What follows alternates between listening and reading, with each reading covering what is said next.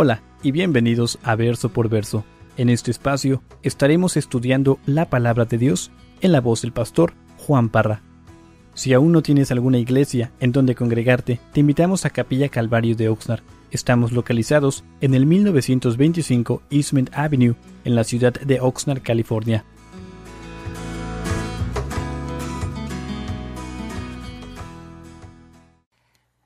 Primera de Reyes, capítulo 14. Hermanos, en esta noche vamos a ver, vamos a ver el final de, de un rey, el final del rey Jeroboam. Y, y como hemos visto, hermanos, este rey se ha inundado, se ha revolcado en la inmundicia, en el pecado de la idolatría. Y hermanos, Dios de una manera maravillosa ha intentado guiar a este su rey en, ese camino de verdad, así como lo hizo con todas nuestras vidas.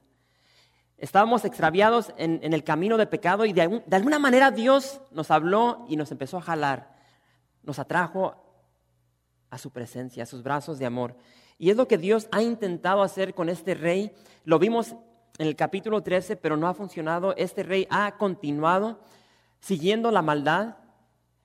Como dijo Jesús en el Nuevo Testamento, se puede aplicar con este rey. Jesús le dijo a los líderes religiosos, ustedes amaron más las tinieblas que la verdad. Y este rey ha amado más las tinieblas que la verdad. Por tanto, el capítulo 13 cerró con las palabras, con todo esto no se apartó Jeroboam de su mal camino. Yo te pregunto en esta noche, ¿en qué camino vas? Honestamente, contesta esa pregunta, ¿en qué camino transcurres en esta, en esta noche? ¿Cuál es ese caminar tuyo? Hermanos, la tragedia va a llegar a la vida de este rey. Y lo vamos a ver en esta noche. Y va a llegar donde, donde le va a doler más. Recuerden, Dios envió a un profeta, tocó el cuerpo físico de este rey, su mano se le secó, oró, pidió por sanidad y, y no, Perdón, sí, Dios lo sanó. Pero ahora le va a doler donde Dios lo va a tocar. Y dice la palabra de Dios que Dios va a cortar la vida de su hijo. Para aquellos que han perdido un hijo, saben, conocen ese dolor. Y a este, a este rey le va a tocar experimentar esto en esta noche. Hermanos, no esperemos la tragedia que llegue a nuestra vida para para dejar esos caminos de pecado, esos caminos de maldad. Muchas veces las personas esperan hasta lo último, hasta que llega muerte, tragedia, ah, divorcio, sea lo que sea, se esperan hasta el final. No nos esperemos hasta el final. Hoy es el día de salvación, hoy es el día donde podemos llegar a la presencia de Dios y pedirle perdón. No tenemos que esperar hasta mañana. No tienes que esperar hasta el final del servicio, lo puedes hacer ahí, ahí donde estás. Tenemos que dejar esos caminos de maldad que no le, que no le agradan al Señor. Tenemos que recapacitar. Así, con eso, fíjense cómo abre el capítulo 14. Primera de Reyes, capítulo 14, verso 1. Dice, en aquel tiempo Abías, hijo de Jeroboam, cayó enfermo. Y dijo Jeroboam a su mujer, levántate ahora y disfrázate, para que no te conozcan que eres la mujer de Jeroboam. Y ve a Silo porque allá está el profeta Ahías, el que me dijo que yo había de ser rey sobre este pueblo. Y toma en tu mano diez panes y tortas y una vasija de miel y ve a él para que te declare lo que ha de ser de este niño. Hermanos, todos tienen problemas. ¿Habrá alguien aquí que nunca ha tenido problemas? Todos tenemos problemas. Aún hasta los reyes, como estamos viendo aquí, los más altos en la sociedad, tienen problemas. Hermanos, no se sabe cuál fue esta enfermedad que llegó a la vida de este hijo de Jeroboam. Lo cierto es de que la palabra nos dice que cayó enfermo. Y fíjense de que Jeroboam no acude a esos mugres becerros de oro. En tiempo de crisis, él siempre acudió a quién? al Dios verdadero. Y es lo que lo vemos hacer aquí. Cuando la vida de su hijo estaba en la balanza de la vida, él acudió a ese Dios. ese Dios de milagros, ese Dios todopoderoso, porque era el único que podía hacer algo por su hijo. Y es por eso que lo vemos ahí. Y dice que él manda a su esposa que vaya a Silo, a ese lugar tan hermoso. Recuerden que aquí en este lugar Silo es donde edificaron el tabernáculo antes de que construyeran el templo en Jerusalén. Y aquí en Silo es donde habita, donde vive este profeta de Jehová, este varón de Dios. Y este profeta, si recuerdan, él fue años atrás que llegó a Jeroboam y le dijo, el Señor Jehová está por dividir el reino a la mitad y a ti te va a dar diez de las tribus. No sé si recuerdan. Este es el mismo varón de Dios que profetizó a favor de este rey. Y, hermanos, quiero que vean la tristeza de esta pareja. Yo no sé cuántos padres hay aquí en esta noche. Si eres padre, tú conoces el amor que tú tienes por tus hijos. Y vemos la tristeza aquí porque estos padres no demuestran ningún arrepentimiento. Este hijo está grave, está enfermo, está al borde de la muerte, pero vemos de que no se ve un arrepentimiento. No hay un clamor de su parte por misericordia. Jeroboam no le dice a su esposa que vaya con el profeta y que clame y que pida que ese profeta ore por su hijo, que ore por ellos. No se ve eso. Para mí eso es algo triste. Aquí veo yo de que Jeroboam simplemente veía a este profeta como un qué? Un adivino. Ve, busca a ese profeta a ver qué nos va a adivinar, a ver qué nos va a decir concerniente a nuestro hijo que está enfermo. No lo veía como un siervo de Dios. Tristeza. Es para que estos padres hubiesen clamado al Señor, es para que se hubiesen arrepentido, es para que ellos vieran ver agarrado esos becerros de oro, los hubiesen quemado, derretido, para que vieran ver tumbado esas imágenes de acera, pero no hacen nada de eso. Hermanos, tristemente, aún el día de hoy hay personas como este rey, que prefieren que se les diga su futuro a que les digan sus verdades y sus deberes. El tiempo pasa, pero no cambian. El verso 4, fíjense lo que dice. Y la mujer de Jeroboam lo hizo así. Y se levantó y fue a Silo. Y vino a casa de Ahías. Y ya no podía ver a Ahías, porque sus ojos se habían oscurecido a causa de su vejez. Mas Jehová había dicho a Ahías, He aquí que la mujer de Jeroboam vendrá a consultarte por su hijo, que está enfermo. Así y así le responderás. Pero cuando ella viniere, vendrá disfrazada. Cuando Ahías oyó el sonido de sus pies al entrar ella por la puerta, dijo, entra, mujer de Jeroboam, ¿por qué te finges otra? He aquí yo soy enviado a ti con revelación dura. ¿Qué creen que sintió esta mujer cuando escuchó esas palabras? Hermanos, aquí vemos de que esta mujer es obediente. Esta mujer es obediente y, y gana para asilo y con disfraz puesto llega a la casa de este profeta. Y, hermanos, aquí vemos, el tiempo pasa. El tiempo ha pasado, este profeta ya está viejito, ya está anciano, dice que la palabra, aquí dice la palabra de Dios que ya no puede ver. Ya no puede ver este profeta de Dios.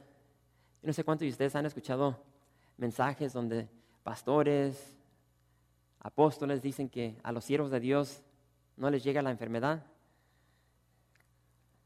Aquí tenemos un, un gran profeta de Dios que ya no puede ver. Pero Dios habla a su hijo, a su siervo, a su profeta, y le dice, tío, ¿qué? Esto y esto está sucediendo con la casa del rey. El hijo de Jeroboam está enfermo, por tanto, alístate. ¿Por qué? Porque viene la mujer de Jeroboam a buscarte. Es lo que estamos viendo aquí. Este profeta estaba ciego, pero no sordo. Y aparte de que estaba ciego, él podía, ver mejor a Dios que esta pareja malvada, que tenían sus ojos buenos. Fíjense lo que dice Gálatas capítulo 6. Y ahí lo tienen. Grábense estas palabras.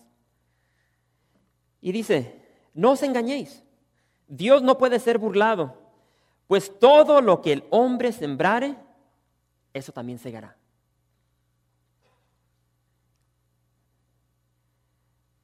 Una gran verdad. Jeroboam había sembrado muerte en la nación de Israel. Hermanos, ahora este, este rey va a cosechar muerte, no solamente en su vida, sino en la vida de sus familiares. La mujer de Jeroboam creía que ella había sido enviado a este profeta por su, por su esposo. Pero, hermanos, Dios siempre está en control. Ahí dice, he aquí, yo soy enviado, dice el profeta, a ti con revelación dura. Wow. Vamos a ver esa revelación. Dice el verso 7. Y le dice el profeta de Dios, ve y di a Jeroboam, así dijo Jehová, Dios de Israel, por cuanto yo te levanté de en medio del pueblo y te hice príncipe sobre mi pueblo Israel, y rompí el reino de la casa de David y te lo entregué a ti, y tú no has sido como David, mi siervo, que guardó mis mandamientos y anduvo en pos de mí con todo su corazón, haciendo solamente lo recto delante de mis ojos, sino que hiciste lo malo sobre todos los que han sido antes de ti, pues fuiste y te hiciste dioses ajenos e imágenes de fundición para enojarme y a mí me echaste tras tus espaldas. Por tanto, he aquí que yo traigo mal sobre la casa de Jeroboam y destruiré de Jeroboam todo varón, así el siervo como el libre en Israel. Y barreré la posteridad de la casa de Jeroboam como se barre el estiércol, hasta que sea acabada. El que muera de los de Jeroboam en la ciudad lo comerán los perros, y el que muera en el campo lo comerán las aves del cielo, porque Jehová lo ha dicho. Palabras tan más tremendas. Hermanos, quiero que notemos que, que fue Dios quien levantó a este hombre. Él no se levantó a sí mismo. Dios lo levantó. Dios lo había puesto por príncipe de su pueblo. El profeta Daniel bien declaró, como pueden ver aquí, que de Dios son el poder y la sabiduría, quita reyes y pone reyes. Dios siempre está en control. Dios le dice aquí a Jeroboam, Jeroboam, has despreciado la oportunidad que yo te di. Has despreciado, has desperdiciado la oportunidad que yo te di. Te entregué el reino y no has sido como mi siervo David. Dios lo compara con el segundo rey de Israel. Y es interesante ver aquí cómo Dios hace, este, eh, hace esta comparación y a través de esta comparación podemos ver lo que a Dios le agrada. Y es algo que podemos aplicar a nuestras vidas. ¿Queremos saber la voluntad de Dios? Bueno, aquí la vamos a ver. Dios nos va a declarar cómo quiere que nosotros vivamos, caminamos, o caminemos, perdón. Y lo vemos. Dios le dice al rey Jeroboam, tú no fuiste como mi siervo David. David guardó mis mandamientos. Quiere, quiere, Dios que nosotros guardemos sus mandamientos. No solamente eso, sino que dijo, David anduvo en pos de mí con todo su corazón. ¿Cómo andas tú detrás de Dios? ¿Apasionadamente? Ah. Dice, yo, yo quiero que ustedes vayan en pos de mí con todo su corazón. No, tristemente muchas personas van detrás de Dios medios muertos. A muchas personas les importan más las cosas de este mundo que las cosas de Dios. Dios nos dice, yo quiero que me busquen apasionadamente de todo corazón. Y finalmente dice, haciendo solamente lo recto delante de mis ojos. Y esas son palabras duras. Dios le dice a Jeroboam, tío, que en sí ha sido el peor de los reyes. Y hasta este punto, nomás han habido tres, cuatro con Jeroboam. Saúl, David y Salomón. Y le dice, tío, que tú has sido el peor. Imagínate que Dios te diga eso. Tú, eres el peor. Y le dice, derramé sobre ti bendición y la despreciaste. Y luego esas palabras, me echaste tras tus espaldas. Hermanos, ¿cuántos de nosotros le hemos dado la espalda a Dios?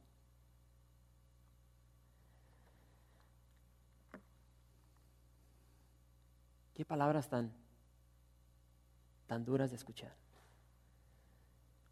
Fíjense, fíjense lo que Ezequiel escribió. Ezequiel 23, verso 35 dice, por tanto, así ha dicho Jehová el Señor, por cuanto te has olvidado de mí y me has echado tras tus espaldas, por eso lleva tú también tu lujuria y tus fornicaciones.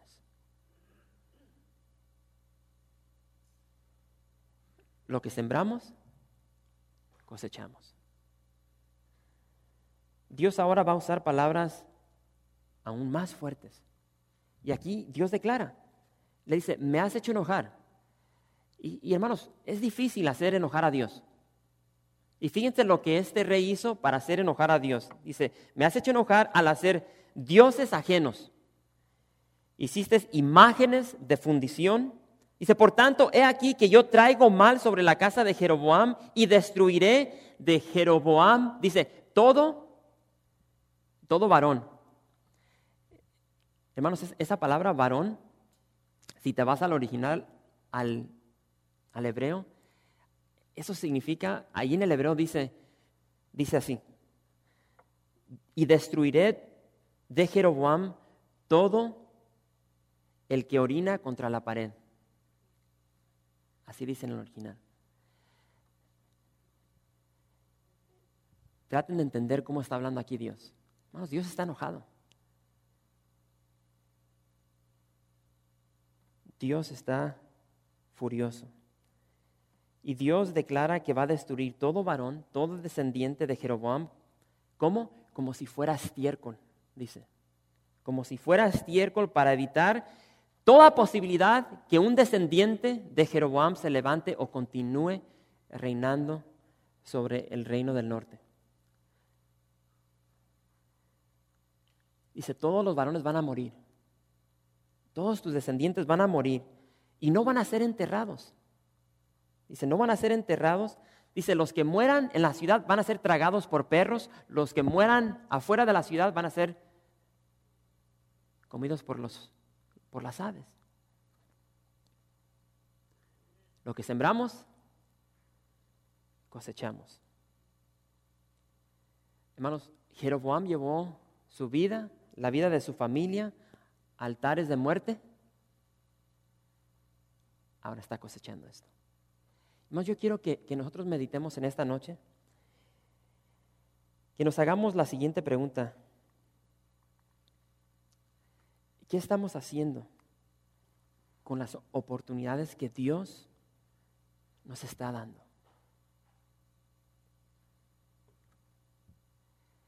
¿Qué estamos haciendo con las oportunidades que Dios nos está dando? Cada día que Dios nos da es una oportunidad para servirle, para honrarle.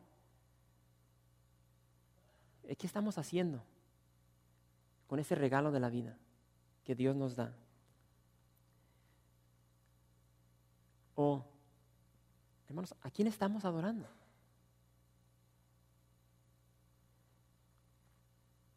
¿A quién estamos adorando?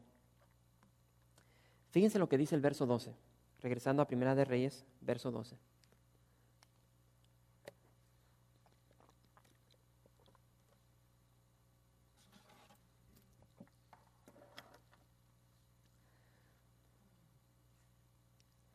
Ahora aquí Dios tiene palabra para esta mujer. Dice, y tú levántate y vete a tu casa y al poner tu pie en la ciudad, morirá el niño.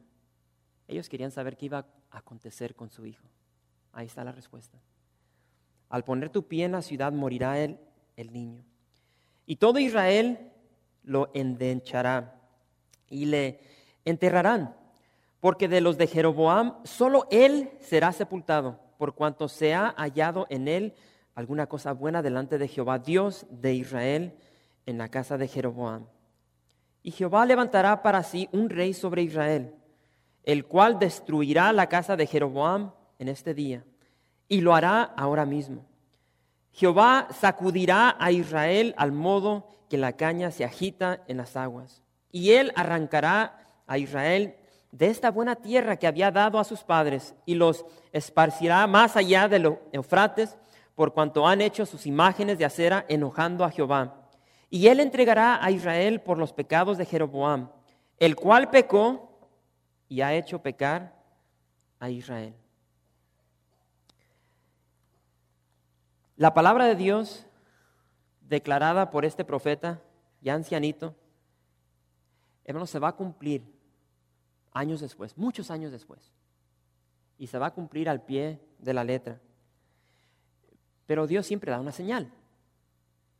Y aquí da una señal una vez más, para confirmar que lo que Él está hablando se va a cumplir. Y el profeta le dice, esposa de Jeroboam, vete a tu casa. Y para que sepas que lo que estoy diciendo es verdad, el primer paso que tú des dentro de la ciudad, en ese momento va a morir tu hijo. Y tal como dijo el profeta, así sucedió. Hermanos, Dios ha juzgado a este rey malvado, a Jeroboam. Ese juicio ha caído sobre su vida, su familia, su descendencia, sobre la nación. Pero en medio de esta grave situación, en medio de este juicio, hermanos, aquí podemos ver la misericordia de Dios. Yo no sé cuántos de ustedes en esas etapas donde nos extraviamos y hacemos cosas que no debemos, aún en, en, el pecado podemos ver la mano de Dios moverse a nuestro favor, vemos su misericordia, su gracia. Hermanos, aquí la podemos ver de igual manera. Vemos la misericordia de Dios. Y dice aquí la palabra de Dios que este hijo de Jeroboam iba a ser el único hijo que iba a ser sepultado. No sé si, recuerdan eso ahorita que lo leímos. Fue el único que fue sepultado, fue endechado. ¿Por qué? Ahí no lo dice en el verso 13. Por cuanto se ha hallado en él alguna cosa buena delante de Jehová, Dios de Israel.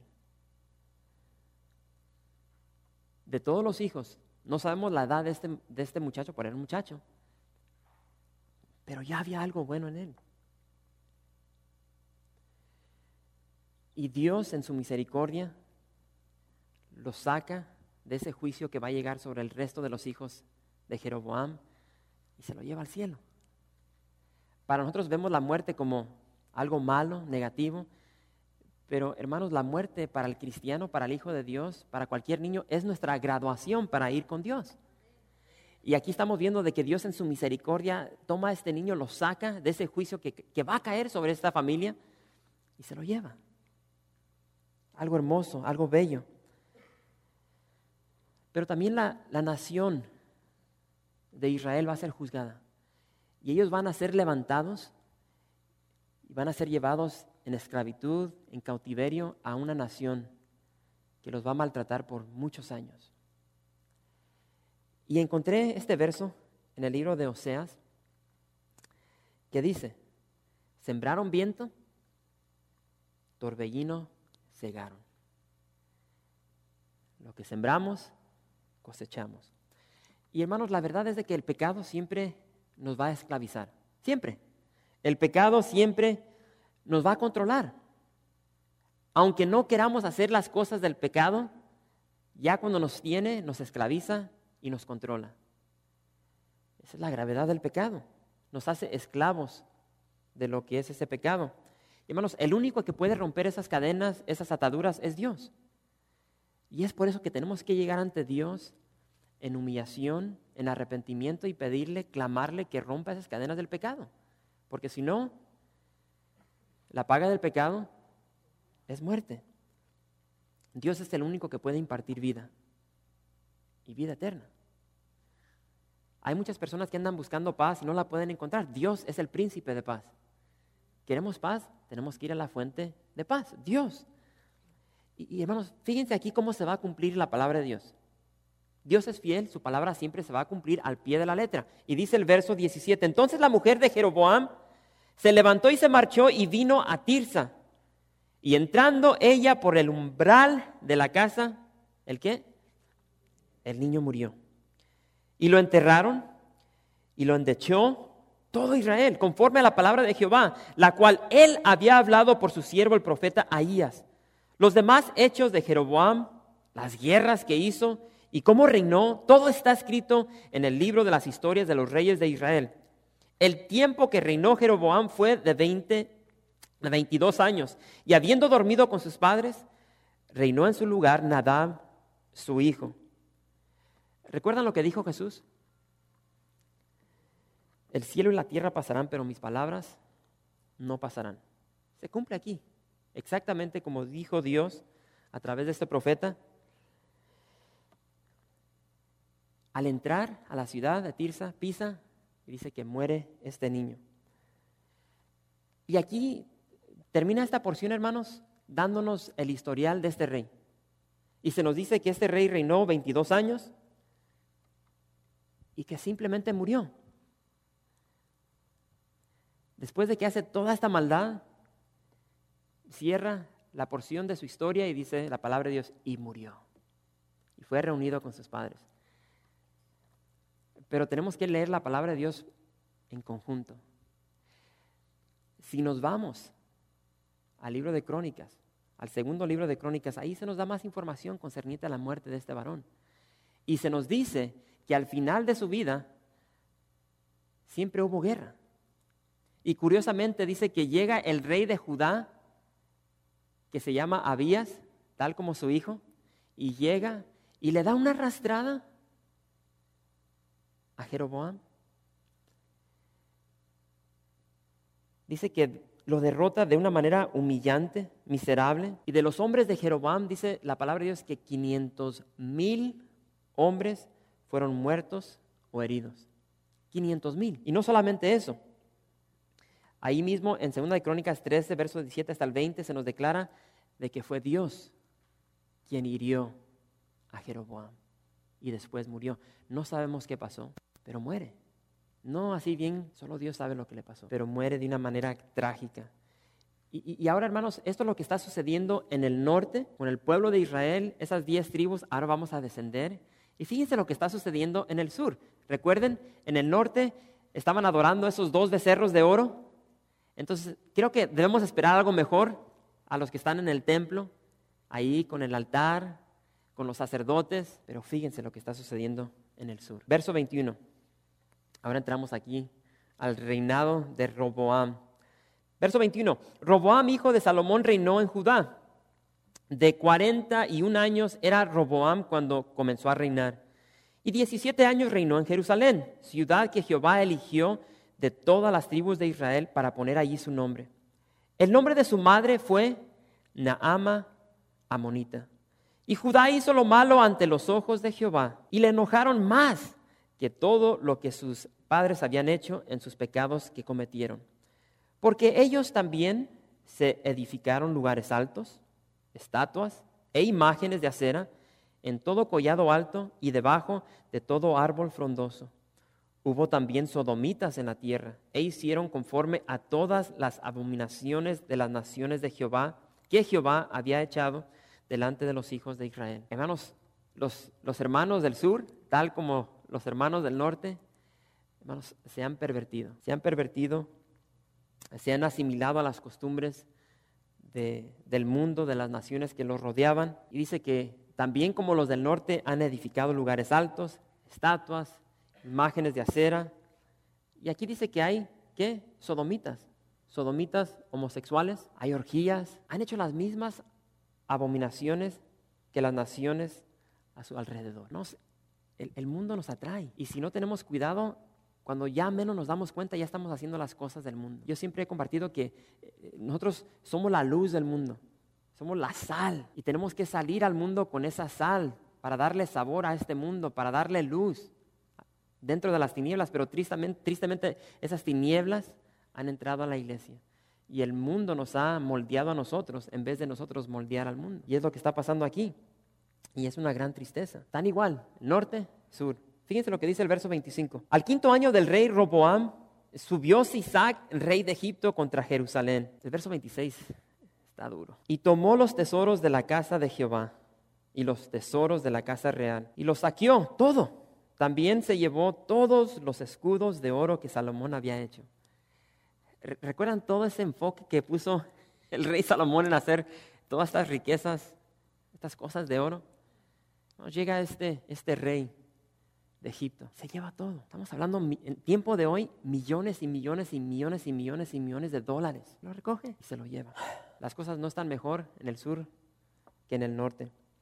Aquí vemos de que Dios también ha traído juicio sobre los de Judá y dice que al quinto año del reinado de Roboam, cinco años reinó este hombre y el juicio ha caído sobre la nación. Y hermanos, lo interesante aquí es lo que quiero que veamos en esta noche. Este, este rey Roboam ha seguido los pasos de quién? Su padre. ¿Cuántos padres hay aquí en esta noche? Quiero que levanten sus manos. Si hay, si hay aquí padres, levanta la, mano. Pon atención aquí. Pon atención a esto. Deja que, esta verdad penetre lo más profundo de tu corazón y, que salgas en esta noche y digas, sí, que yo no quiero ser como ese padre. Roboam ha seguido las pisadas de su padre. Son igual. ¿Sí recuerdan cuántas esposas tuvo Salomón? En conjunto eran mil, setecientas esposas, trescientas concubinas. Increíble. Ahora, Salomón fue un hombre rico, riquísimo. Y es cierto de que Salomón le dejó a, Roboam gran riqueza, le dejó el reino. Pero hermano, las riquezas se acaban. Y si no se acaban, se quedan aquí. Pero quede el ejemplo, quede el legado. Lo que Roboam vio en su padre, ahora lo está aplicando en su vida. Y se nos dice en la palabra de Dios de que Roboam tuvo 18 esposas. Ahora, no podemos comparar el reinado de Roboam con el de Salomón, pero por igual, él tuvo 18 esposas y 60 concubinas. ¿De quién creen que aprendió eso? Padre. Y de igual manera siguió los dioses de fertilidad, fornicación, los sodomitas, orgías, toda esa abominación.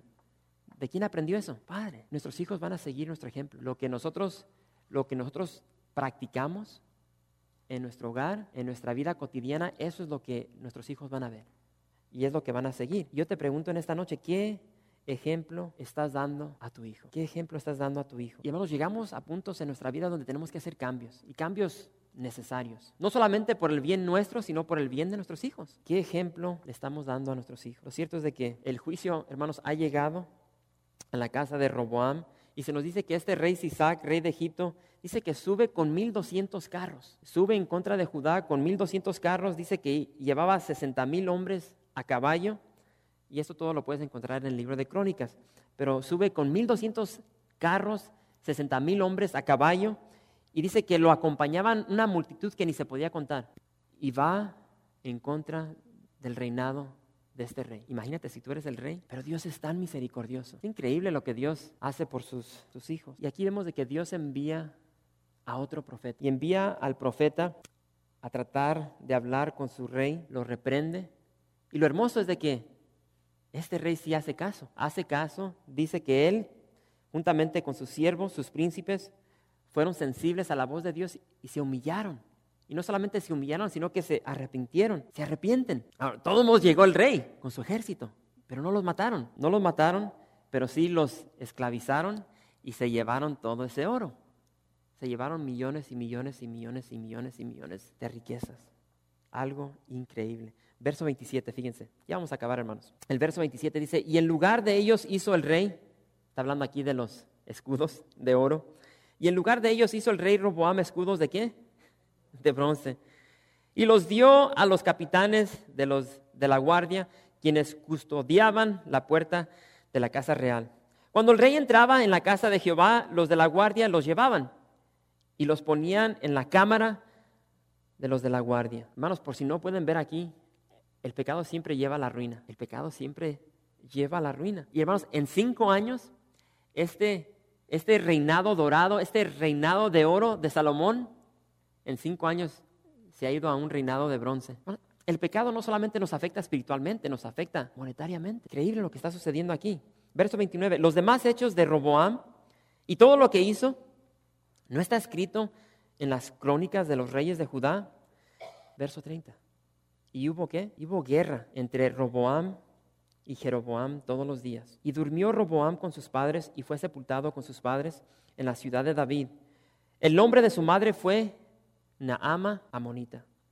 Y reinó en su lugar Abiam, su hijo. El pecado siempre trae conflicto también. Y aquí me resaltó el verso 30, y hubo guerra entre estos hermanos, Roboam y Jeroboam. Hermanos, quiero que veamos cómo Segunda de Crónicas describe el final de la vida de este rey.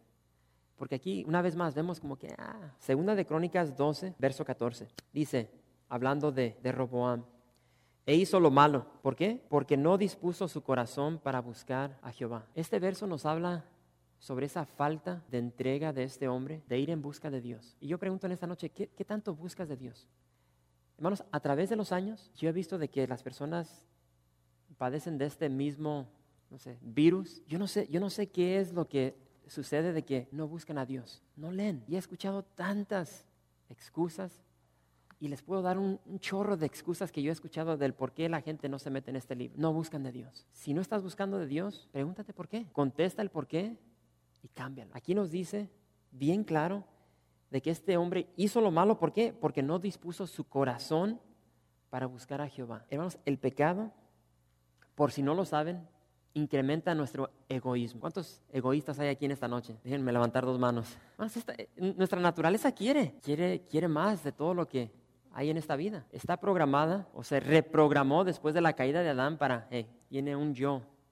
Yo creo que si te abres el cuerpo va a estar un, un yo ahí. Somos egoístas. Y el pecado incrementa el egoísmo dentro de nosotros. Nos da un corazón mal agradecido. Aquí vemos de que Dios derramó su bendición sobre este rey Jeroboam y ¿qué hizo? Le dio la espalda. ¿Cuántas veces hemos hecho lo, mismo nosotros? Dios nos, nos derrama bendición tras bendición, nos da vida, nos da salud, podemos respirar. Hermanos, en este momento todos estamos respirando. Si dejas de respirar, vas a papatear. No sé si es una palabra esa, pero te vas a morir. Y Dios te da vida. Hermanos, somos mal agradecidos. El pecado nos hace insensibles a la voz de Dios. El pecado no solamente es llamativo, pero es adictivo. A veces nos metemos en un pecado y, nos empieza a esclavizar más y más, más. Y es como esos alcohólicos que quieren parar pero ya no pueden. Llega al punto donde tienen que ser internados. Bueno, para nosotros tenemos que ser internados en la presencia de Dios para que Dios rompa con eso que hay en nuestra vida. Pero el fin del pecado es muerte y tenemos que tener mucho cuidado con eso. Hermanos, el autor finaliza declarando, fíjense, sutilmente avienta esa información dos veces y nos da el nombre de la madre de este rey. Y no sé si la notaron. Se llamaba, ¿cómo? Naama. Busquen el significado de Naama. Pero después, enseguida de Naama dice, ¿qué? Amonita. ¿Cuántos, oh, perdón, no cuántos, cuántas mujeres tuvo Salomón? Mil. Esta fue una de esas mil. Y era amonita. No era judía no era de Israel, no era hebrea. Y recuerden que Dios había dicho no se junten. Y aquí nos dice el autor, hey, la mamá de Roboam era una monita, una mujer extranjera. Ahora combina una mujer extranjera con un padre apóstata, resultado, Roboam. Lo que sembramos, cosechamos. Lo que sembramos, cosechamos. Hermanos, no desperdiciemos, con eso termino, no desperdiciemos las oportunidades que Dios nos está dando. No seamos malagradecidos con esas oportunidades esos privilegios que Dios nos da para servirle. No seamos como Jeroboam, no seamos como Roboam. Tenemos el privilegio de servir al Rey de Reyes y Señor de Señores. Trata, trata de entender lo que significa eso para ti y para mí. Yo no sé cuántos de ustedes en esta noche, si se les diera la oportunidad de ir y servir en la Casa Blanca para servir a un presidente, el hombre más poderoso de todo el mundo es el presidente de Estados Unidos. Y yo les garantizo que nadie de los que estamos aquí puede entrar a la Casa Blanca y sentarse con el presidente. Ninguno de ustedes, me atrevo a decirlo, pero tenemos el privilegio de ir a la recámara privada personal del rey de reyes y platicar con él. Y nos va a escuchar, nos va a poner atención. Y aparte de eso, nos da la oportunidad de servirle. Dios le ha dado a todos los que estamos aquí dones para utilizarlos aquí dentro de la iglesia. Usen esos dones, es un privilegio. No desperdiciemos esas oportunidades que Dios nos está dando, porque saben una cosa, va a llegar el día que lo vamos a querer hacer y ya no vamos a poder. Y van a ser oportunidades desperdiciadas. Vayan conmigo. Fíjense, lo que dice Amós. Ahora sí, con esto son dos versos. Híjole. Con esto vamos a terminar. Amós capítulo 5. Solamente les digo que está en el Antiguo Testamento. En lo que ustedes lo buscan me dan tiempo para tomar. Dije Nuevo Testamento, no está en el Antiguo Testamento. Está a finales del Antiguo Testamento. Ya ni sé qué estoy diciendo. Perdónenme, hermano. ¿Están ahí? Fíjense, fíjense lo que dice este profeta. Amós capítulo 5, verso 14. Dice, buscad lo bueno y no lo malo, para que viváis. Porque así Jehová, Dios de los ejércitos, estará con vosotros, como decís. Aborreced el mal y amad qué? Y amad el bien. Tan sencillo, tan simple. Dios nos dice, busquemos lo bueno. Y no solamente busquémoslo, pero amémoslo. Y lo malo, ¿qué nos dice? Debemos aborrecer lo malo. Y podemos todos distinguir entre lo bueno y lo malo. Pero a veces nos gusta lo malo y seguimos nuestra propia voluntad. Tenemos que seguir la voluntad de Dios y obedecerle a Dios. Ese es el caminar cristiano. Y para, para finalizar, váyanse a Salmo 63. Retrocedan. Salmo 63. Y con esto terminamos. Y dejen que las palabras de David, inspiradas por Dios, alienten su corazón, animen su corazón, para que estas palabras cobren vida en cada uno de nuestros corazones. Y David dice, Dios, Dios mío, eres tú. De madrugada te buscaré, mi alma tiene sed de ti, mi carne te anhela. En tierra seca y árida donde no hay aguas, para ver tu poder y tu gloria. Así como te he mirado en el santuario, porque mejor es tu misericordia que la vida. Mis labios te alabarán. Hermanos, que estas palabras cobren vida en nuestros corazones. Busquemos de Dios apasionadamente, apasionadamente, con fervor, de madrugada. Así como lo hacemos aquí en la iglesia, hagámoslo en casa. Cuando hacemos eso, hermanos, vamos a ver la gloria y el poder de Dios en nuestras vidas. Si eso es lo que quieres, haz. Y si no, sigamos en la vida que estamos. Lo bello de esto es de que Dios nos da libre albedrío y escogemos lo que nosotros queremos para nuestra vida. Dios no nos va a agarrar de las greñas y vénganse para acá. Todo nace de aquí. Lo que hay en tu corazón. Gracias por visitar calvariooxnar.org. En este sitio web podrás encontrar información fresca cada semana, como los servicios previamente grabados, los cuales están disponibles para ti para que los puedas escuchar en cualquier momento. Estamos seguros que este material será de gran edificación espiritual para tu vida y para tu familia. La visión de Capilla Calvario de Oxnard es ser como Jesús, aprendiendo y viviendo la palabra de Dios.